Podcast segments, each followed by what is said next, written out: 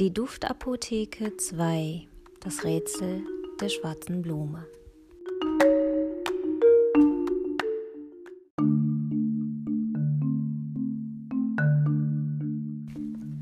Gerüche lassen uns in der Zeit rückwärts reisen. Manche duften nach schönen Erinnerungen, andere stinken nach grässlichen Zeiten. Hanne van Velden, Duftapothekerin, zweitausendachtzehn.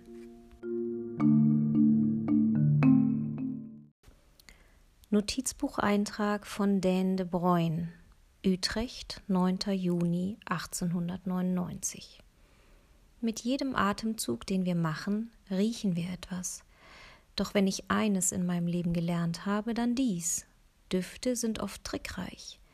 Sobald wir etwas riechen, erinnern wir uns an den Augenblick, in dem wir diesem Geruch schon einmal begegnet sind.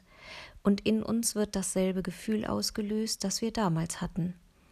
Diese Gefühle, sie nehmen uns für sich ein, noch lange bevor unser Verstand auf den unsichtbaren Duft reagieren kann.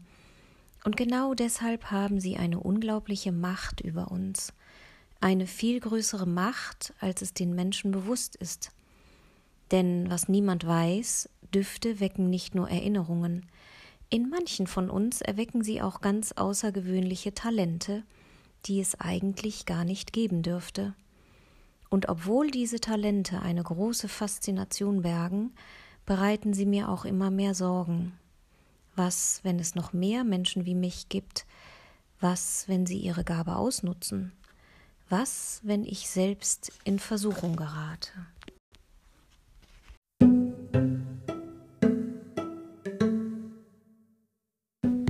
Kapitel eins.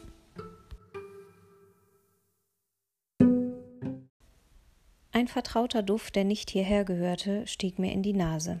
Es roch ziemlich muffig nach Erde. Ich stand in der Tür, die ins Gewächshaus führte, und hielt immer noch die Messingklinke in meiner Hand. Wie eine Mauer stellte sich mir der Geruch entgegen, fast als wollte er mich aufhalten. Ich kannte diesen Duft gut. Er bedeutete nicht nur Ärger und rüttelte mich sofort hellwach, er erinnerte mich auch an Willem Böhr, unseren alten Gärtner, und das war alles andere als gut. Hinter mir rannte jemand über den Kiesweg. Ich drehte mich um und sah Mats auf mich zukommen. »Hey Luzi, warte mal«, rief er und kam drei Schritte von mir entfernt zum Stehen. Er grinste breit, zu breit, und ich sah viel zu spät, dass er ein braun-orangenes Glasfläschchen hinter seinem Rücken hervorholte. Mit einem öffnete er den Flakon und schon umnebelte uns eine orangene Wolke. Funken glitzerten in der Luft und blendeten mich. Alles roch auf einmal nach Anis und Zitrone.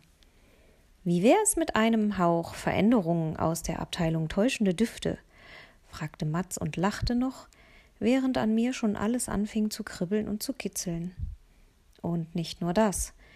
Mein ganzer Körper fühlte sich plötzlich an wie eine Kugel Knete, die jemand mit seinen Händen bearbeitete. Erst kam es mir vor, als würde ich in mich zusammenfallen, dann dehnte sich wieder alles aus und mir war, als würde mich jemand an Armen und Beinen in die Länge ziehen. Meine Hände, Füße, sogar mein Gesicht, alles wurde ganz wabbelig, bis ich nur noch Sternchen sah und die orangenen Duftschwaden um uns herum verschwanden. Mir rutschte die Kinnlade runter, weil von vor mir überhaupt kein Mats mehr stand. Stattdessen musterte mich sein großer Bruder Leon und zog eine alberne Grimasse, bevor er sich über mich schlapplachte. Erschrocken drehte ich mich zu den Glasscheiben des Gewächshauses um und versuchte, mich darin zu spiegeln. Irgendwie wirkte ich größer als sonst. Meine Füße steckten in schweren Arbeitsschuhen und um meine Beine schlackerte eine Latzhose, die auch nicht zu mir gehörte. Mit meinen Fingern strich ich über meinen Kopf und entdeckte, was ich befürchtet hatte. Ein speckiges Basecap über schütteren grauen Locken. Normalerweise waren meine Haare aber hellbraun und glatt, schnittlauchglatt. Auch meine Hände waren auf einmal anders, riesig irgendwie. Männerhände waren das, alte Männerhände. Mir wurde ganz heiß, weil ich jetzt wusste, in wen Mats mich verwandelt hatte. Ich sah aus wie Willem. »Was soll das?« Meine Stimme klang viel zu tief und genauso mürrisch wie die des alten Gärtners. Ängstlich riss ich mir das Basecap vom Kopf und schleuderte es Mats entgegen, der sich vor Lachen gar nicht mehr einkriegte und dabei auch noch aussah wie der blöde Leon. »Ach komm schon, das ist der lustigste Duft von allen. Benno und ich haben ihn gestern in der Duftapotheke gefunden.« Mats verkorkte den orangenen Flakon und schob ihn zurück in seine Hosentasche. »Der lässt einen echt aussehen wie jemand, an den man gerade denkt. Ist doch verrückt, oder?« Mats grinste und ich war erleichtert, als er sich langsam wieder in sich selbst verwandelte. »Jetzt guck doch nicht so streng.« Ich verschränkte die Arme. »Ich guck überhaupt nicht streng.« »Doch, tust du.« Mats kam näher und gab mir einen Stups auf den Oberarm. »Ich kann ja nicht wissen, dass du gerade an Willem denkst. Ich hätte gewettet, du denkst eher an den Nachbarsjungen?« Jetzt konnte ich mir ein Lächeln nicht mehr verkneifen. »Aha, und an welchen der zwei Nachbarsjungen genau?« »Na, an den Gutaussehenden natürlich.« Mats zwinkerte und ging geradewegs an mir vorbei. »Ach, den Blonden also«, rief ich hinterher. Mats hob eine seiner Augenbrauen und strich sich sichtlich empört durch die dunklen Locken. »Was? Das meinst du jetzt nicht ernst, oder? Leon und gut aussehend? Das habe ich ja noch nie gehört.« Ich freute mich heimlich über meine kleine Rache und boxte ihn ebenfalls auf den Oberarm. »Jetzt mach endlich. Wir sollten schon längst unten sein.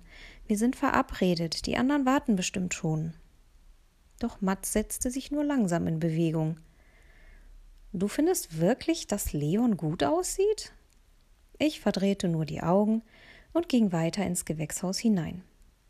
Dabei fiel mir wieder ein, warum ich an Willem gedacht hatte, und wandte mich nochmal Mats zu.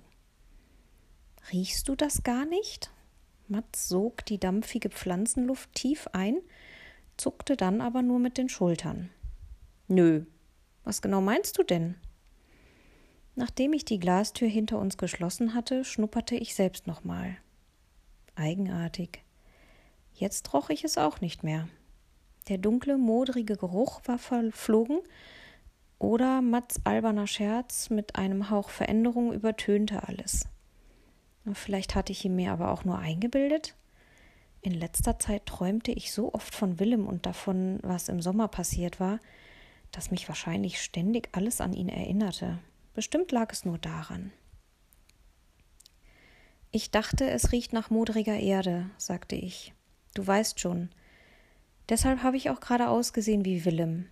Kurz habe ich gedacht, er wäre zurückgekommen.« Mats Grinsen fror sofort auf seinem Gesicht ein. »Das glaube ich nicht. Willem kommt doch nicht einfach so zurück. Und selbst wenn, dann traut er sich nicht mal eben in die Duftapotheke runter. Erstens kann er sich bestimmt denken, dass Hanne alles vor ihm gesichert hat. Sie hat ja sogar die Schlösser ausgetauscht. Und zweitens weiß Willem doch, dass wir die Düfte aus der Apotheke gegen ihn anwenden können.« Ich verzog nur missmutig die Lippen. Ob eingebildet oder nicht, der Geruch machte mir trotzdem Sorgen. Schließlich hatte Willem mit den Düften noch vor einigen Wochen ein riesiges Chaos ausgelöst, bei dem nicht nur meine Eltern alles, absolut alles vergessen hatten, sondern auch eine ganze Menge anderer Leute. Wenn mir etwas Angst machte, dann der gruselige alte Gärtner, den wir gerade erst mit aller Kraft von hier vertrieben hatten. Vorsichtig lief ich neben Mats zwischen den Blumenbeeten und Kübeln entlang, darauf bedacht, auf keine der Duftfallen zu treten, die Hanne wegen Willem überall ausgelegt hatte. Die hatten es nämlich wirklich in sich. Trotzdem sollte ich mich nicht so verrückt machen. Im Grunde hatte Mats nämlich recht. Also schob ich meine Gedanken an Willem beiseite und konzentrierte mich auf das, was wir vorhatten. Die wuchernden Pflanzen um uns herum bereiteten sich auf das Ende des Sommers vor. Überall lagen herabgefallene Blüten, die auf dem Boden anfingen zu welken.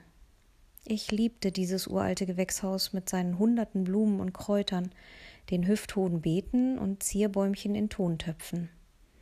Das Glashaus sah ungewöhnlich aus, nicht nur, weil es schon so alt war. Es fiel vor allem auch deshalb auf, weil es fast genauso groß war wie die Häuser drumherum. Es lag hinter der Villa Efi, unserem berühmt-berüchtigten Zuhause, das uns die letzte Zeit Rätsel über Rätsel aufgegeben hatte. Noch bis vor kurzem hatte ich mir nichts Schlimmeres vorstellen können als unseren Umzug hierher. Aber nach allem, was passiert war, sah ich das jetzt völlig anders. Die Villa Efi hatte nicht nur mein ganzes Leben auf den Kopf gestellt, sie war auch das größte Glück, das mir passieren konnte. Früher war mir ständig alles peinlich gewesen und ich hatte mich nur ungern mit fremden Leuten unterhalten. So schüchtern war ich. Doch seit ich meinen ersten magischen Duft gemischt hatte, der alles Mögliche veränderte, war mir klar geworden, dass auch ich selbst etwas in dieser Welt verändern konnte. Und das war ein großartiges neues Gefühl, das ich bislang nicht kannte. Daran konnten nicht mal die vielen Nachbarn etwas ändern, die sich wahrscheinlich, schon seit es die Villa Efi gab, schräge Geschichten über das Haus erzählten. Aber das hatte natürlich auch seinen Grund. Die Nachbarn kannten ihn nur nicht. Stattdessen gab es alle möglichen Gerüchte von alten Hexenmeistern, die hier früher angeblich gelebt hatten, oder gruseligen Alchemistentreffen bis hin zu Geistergeschichten. Völliger Unsinn natürlich, auch wenn unser alter Klapperkasten trotzdem ein Geheimnis hütete. Eins, das so unglaublich war, dass es sich tief unter den Mauern vor neugierigen Blicken versteckte. Und genau zu diesem Versteck waren Mats und ich gerade auf dem Weg. Ich lief zwischen der Palme und dem umgeknickten Ginkgobaum hindurch zum Geräteschuppen. Die Tür war nur angelehnt, also schlüpften Mats und ich hindurch. Jeder, der die Villa Efi und ihr Gewächshaus noch nie von innen gesehen hatte, würde sich gleich wundern. Aber für uns war das alles längst das Normalste der Welt. Ich bückte mich und zog an dem Hebel am Boden, der sich zwischen den vielen leeren Blumentöpfen, Haken und Schaufeln versteckte. Schon quietschten die Steinplatten unter unseren Füßen und begannen sich zu bewegen. Wie auf einem Karussell drehten wir uns einmal im Kreis. Jetzt lag die Wand mit den Haken und Schaufeln nicht mehr vor, sondern hinter uns, und ich hüpfte als erste Stufe um Stufe die Treppe hinunter, die sich vor uns auftat. Unten im Flur angekommen, zwinkerte ich wie immer Dane de Bruin zu, der achtzehnhundertneunundsechzig die Duftapotheke gegründet hatte und uns aus den vielen Schwarz-Weiß-Fotos an der Wand entgegenblickte. Eilig lief ich weiter zur Tür am Ende des Ganges. Dahinter hörte ich schon die vertraute Stimme meines kleinen Bruders Benno. Ich schob die Holztür auf und für eine Sekunde schloss ich die Augen, um mich von dem einzigartigen Mischmasch aus Düften begrüßen zu lassen. Als ich die Augen wieder öffnete, leuchtete mir das bunte Funkeln und Sprudeln aus den Regalen entgegen. Da war es, das Geheimnis der Villa Efi, die Duftapotheke. »Hallo«, rief Mats und ging an mir vorbei auf den breiten Holztresen zu, um den sich bereits Hanne und Benno drängten. »Da seid ihr ja endlich«, Hanne lächelte und gar, dabei zogen sich lauter feine Linien um ihre Augen. »Dann kann es ja losgehen.«